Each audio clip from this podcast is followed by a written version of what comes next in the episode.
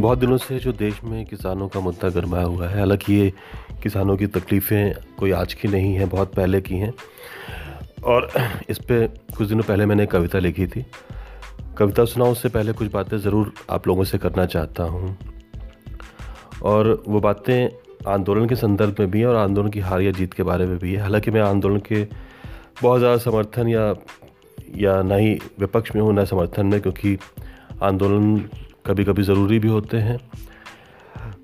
लेकिन मुझे लगता है कि आज की डेट में ज़रूरी नहीं है कि जैसे गांधी जी ने आज़ादी के समय एक नया तरीका ढूंढा था। हर तरीका, हर समय प्रासंगिक नहीं होता। तो हो सकता है कि उस, वो तरीके अब धीरे धीरे करके प्रासंगिकता खोज रहे हों। तो मुझे लगता है कि ठीक है। आंदोलन के साथ में ज़रूरी है कि किसान इस बात को समझें कि उन्हें एक अस्त्र और मिला हुआ है, वो है सहकारी समितियों का अस्त्र। और हिंदुस्तान में सहकारी समितियाँ जैसे जैसे कि महिला गृह उद्योग, पराग और बहुत बड़ी सहकारी समितियाँ रही हैं, जिन्होंने बहुत अच्छे काम किए हैं और बहुत लोगों की गरीबी को दूर किया है। और इस मुद्दे पे भी अगर कानून जैसा भी हो कितने भी बड़े ग्रुप बिज़नेस ग्रुप के पक्ष में हो, लेकिन अगर किसान खुद अपना एक बड़ा बिज़नेस ग्रुप खड़ा कर सकें, और ये फ़ैसला कर लें कि हम जो अपनी सहकारी समिति बनाएँगे, जो अपना बिज़नेस ग्रुप खड़ा करेंगे, उसी को फ़सल बेचेंगे, और वही भंडारण करेगा। क्योंकि मुझे लगता है कि किसानों के पास इतनी पैसे की कमी भी नहीं है, इतना बड़ा आंदोलन खड़ा हो सकता है तो एक बिज़नेस भी खड़ा हो सकता है। और मुझे लगता है ये ज़्यादा ज़रूरी है कि एक बिज़नेस खड़ा किया जाए और उस पर विचार किया जाए। तो क्योंकि नेहरू जी ने मिश्रित अर्थव्यवस्था की बात की थी, जिसमें कि उन्होंने प्राइवेट सेक्टर को, गवर्नमेंट सेक्टर को, सहकारी समितियों को, तीनों को ही योगदान का मौका दिया था। गवर्नमेंट इंडस्ट्री आपने देखा होगा, गवर्नमेंट इंडस्ट्री भी काफ़ी फली फूली है हिंदुस्तान में। प्राइवेट में भी, भी अपना योगदान निभाया है और सब ज़रूरी हैं।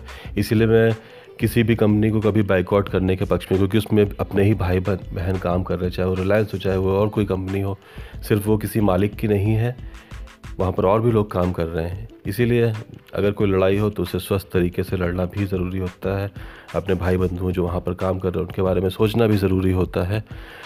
इसलिए मैं निष्पक्ष तौर पे अपना एक व्यू रखता हूँ कि किसानों को सहकारी समिति के तहत अपने नए, बल्कि कई बिज़नेस ग्रुप खड़े करने चाहिए। हर राज्यों में अलग अलग खड़े कर सकते हैं तो हर राज्यों में अलग अलग खड़े करें। और फ़सल खुद खरीदें, हर किसान से। अगर कॉन्ट्रैक्ट की ज़रूरत हो तो वो वही सहकारी समितियाँ कॉन्ट्रैक्ट करें। और किसानों को भरपूर लाभ पहुँचाएँ। तो इन बातों पे मैं इतना ही कहना चाहूँगा। इसके अलावा मैं अपनी जो कविता है, उस पर आगे बढ़ना चाहूँगा। उम्मीद है कि आप लोगों को कविता अच्छी लगेगी और ये कविता किसानों के ऊपर ही है, किसानों की परेशानियों के ऊपर ही है। नाम भी मैंने दिया है किसान तो पेश है कविता। किसान की उगाई हुई फ़सल। किसान की उगाई हुई फ़सल के दाने मैंने खाए हैं। तुमने भी खाए हैं। उसी के सहारे पेट भर भर कर कुछ उम्र मैंने काटी है, कुछ तुमने भी काटी है। क्या कभी लेकिन तुमने या मैंने सोचा कि क्यों वो खुदा भी इन पर बेरहम होता है? क्यों वो खुदा भी इन पर बेरहम होता है? क्यों जो दुनिया भर का पेट भरता है, खुद रह जाता है भूखा? क्यों अपने ही बच्चों को इंसाफ दिलाने की खातिर निकलना पड़ता है इन्हें सड़क पर? क्यों कुर्सियों पर बैठे आका रहम नहीं खाते इन पर? क्यों खुदा से लड़ने वाला, जी हाँ खुदा से लड़ने वाला ये शख्स नहीं लड़ पाता अपनों के आंसुओं से? खुदा से लड़ने वाला ये शख्स नहीं लड़ पाता अपने, अपनों के आंसुओं से। नहीं लड़ पाता और झूल जाता है। झूल जाता है उस रस्सी से जो बताती है कि कितना कमज़ोर है। कितना कमज़ोर है ये समाज। अभी भी झूल जाता है उस रस्सी से जो बताती है कि कुछ लोग इतना खाते हैं कि रोटी उगाने वाले को अपना निवाला भी उन्हें देना पड़ता है। कुछ लोग इतना खाते हैं कि रोटी उगाने वाले को अपना निवाला भी उन्हें देना पड़ता है।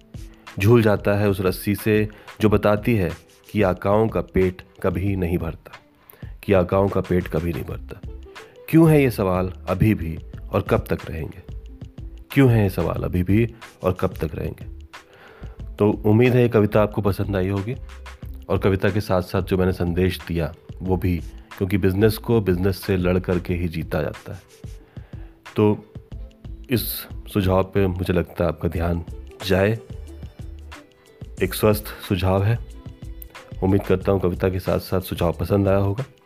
अगर आपको पसंद आया है तो मेरे चैनल को सब्सक्राइब करिएगा, इसको ज़्यादा से ज़्यादा शेयर करिएगा और अपने दोस्तों को पहुँचाइएगा। धन्यवाद।